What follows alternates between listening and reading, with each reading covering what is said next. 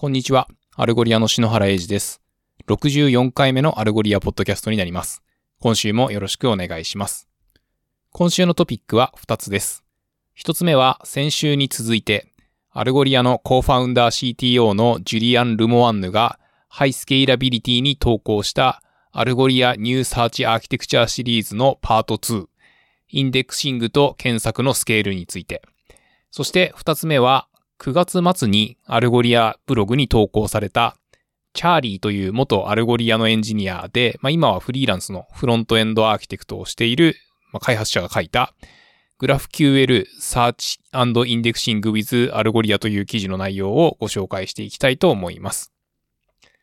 それでは、インデクシングと検索のスケール、 Algolia New Search Architecture パート2についてです。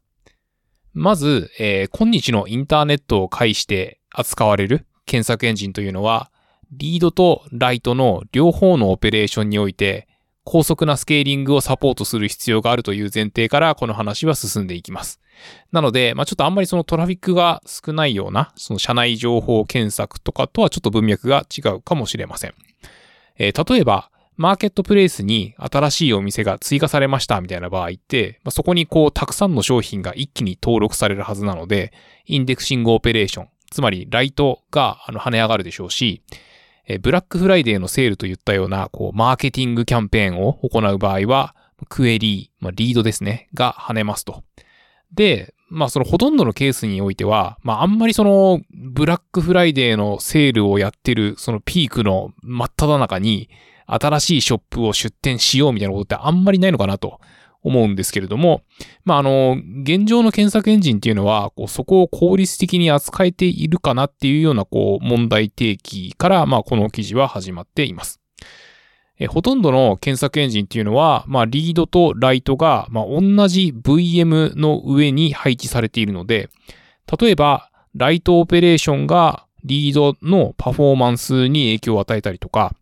えーインデクシングにおいても、CPU のリソースの取り合いといったことが、まあ、起こり得ていたわけですが、えーこちらの記事では、こう、リードとライトを分割して、より迅速かつ効率的にスケールさせる方法っていうのを、まあ、その紹介しています。まあ、というか、まあ、今、置き換えが始まろうとしている、まあ、そのアルゴリアの新しいアーキテクチャが、まあ、まさにそうなっていますという感じでございます。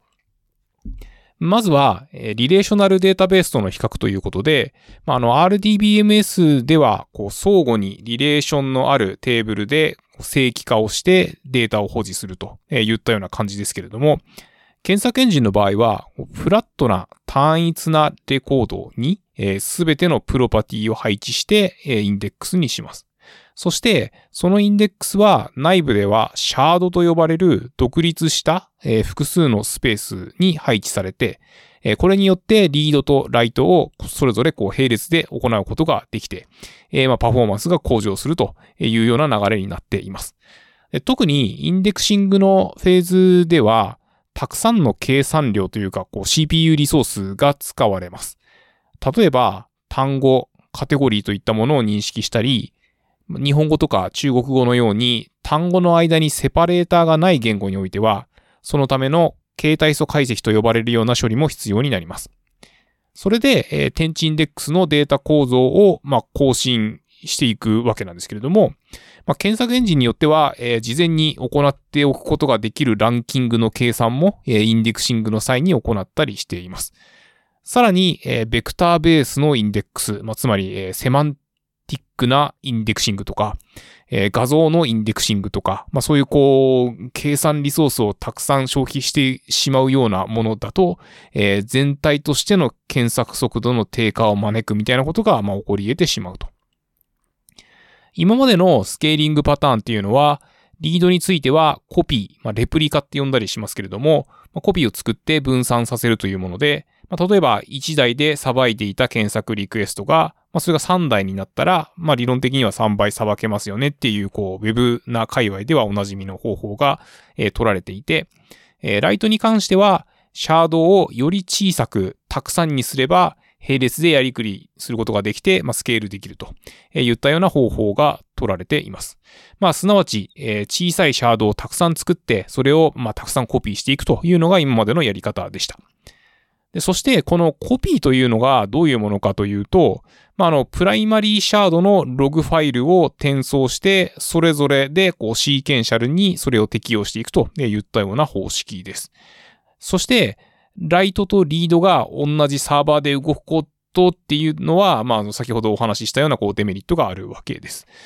で、アルゴリアでは、インデクシングよりもクエリを優先するように、えー、プロセスに nice というこう値があるんですけど、まあ、その Linux の、まあ、パラメータといいますか、そのプロ、プロセスに付与する値をつけて、えー、制御してきたわけですけれども、まあ、とはいえ、まあ、そこには限度があるっていうか、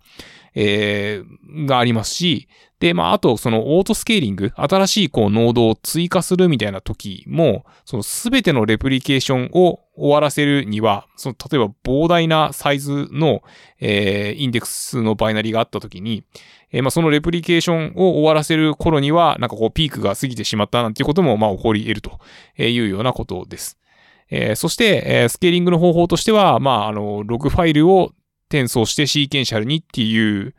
まあその、やり方もあるし、だけど、まあその他にもこう、バイナリファイルを直接転送するっていうようなものもありますよねっていうような話をしていて、まあこれはあの CPU とかメモリーのリソースに関しては、まああんまりもう使われないっていうか、もうあの、来たバイナリファイルをそのまま、あのディスク上に配置してメモリに載せるみたいなだけで良いので、だなんですけど、それがその検索インデックスのサイズが大きくなった時に、まあ何かこう、インデックスに最適化を施そうとした場合に、えー、転送しなければならないそのバイナリファイルのサイズがすごく大きくなってしまって、えー、そこがボトルネックで繁栄遅延を招く恐れがありますとか、えー、言ったようなことが語られています。で、ここでは LSM トリーっていうのがあるんですけど、まあそれをこう題材にして、えー、シャード内にこう階層構造のようなものを持たせる形で、まああの LSM トリーっていうのはその基本追記だけにすることで、えー、書き込みを高速化していくっていうような手法ですけれども、まあそれをあのマージというかコンパクションっていうか、その一定のサイズになったら、えー、一階層上のレベルに取り込まれますみたいな。で、まあその、えっ、ー、と取り込まれるのが、えー、行われたら、えー、そのがっつり大きい、その階層のファイルを転送するみたいな方法が紹介されています。そして、えインデクシングのノードから検索用のノードへのファイル転送っていうところで、えー、まあそのクラウドの、え durable なストレージを間に挟む感じで、で、まあそれぞれそのアップロード、えインデクシングのサーバーから、えクラウドのストレージにはそのマルチパートナーアップロードで、えー、そのクラウドのストレージから、えー、検索のノードへの転送も、まあ、そのマルチパートナーダウンロードでと、えー、言ったような形にすることで、えー、まあ、その最終的に、えー、こう、マージが行われても、そのコンパクションが行われても、えー、1分以内で、えー、インデックスに変更を入れた、まあ、設定の反映が可能になるみたいな、えー、感じで、あとまあ、検索もインデクシングも、その高速にその VM を追加していくことができるといったようなことが語られています。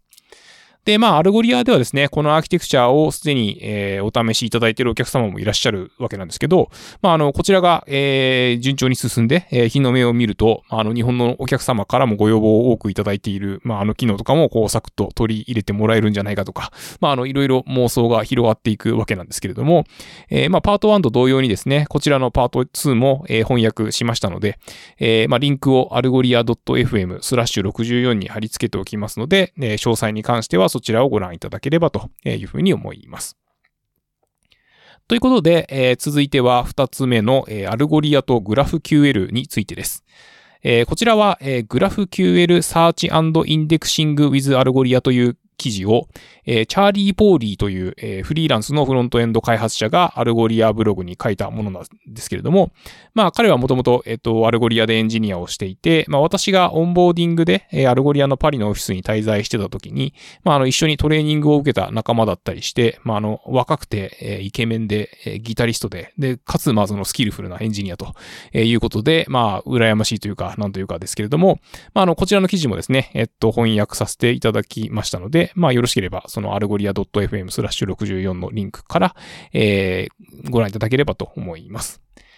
えー、 GraphQL が、こう、だんだん世の中に浸透してきているような、まあ、印象の今日この頃ですけれども、えー、まあ、シンプルで、えー、型があって安全で、しかも早いと。え、まあ、そういった、こう、合理性がある中で、まあ、こちらの、えっ、と、記事では、それをこう、アルゴリアとどう組み合わせると良いのかといったところを、え、架空の航空券チケットの値段比較サイトを題材にして語られています。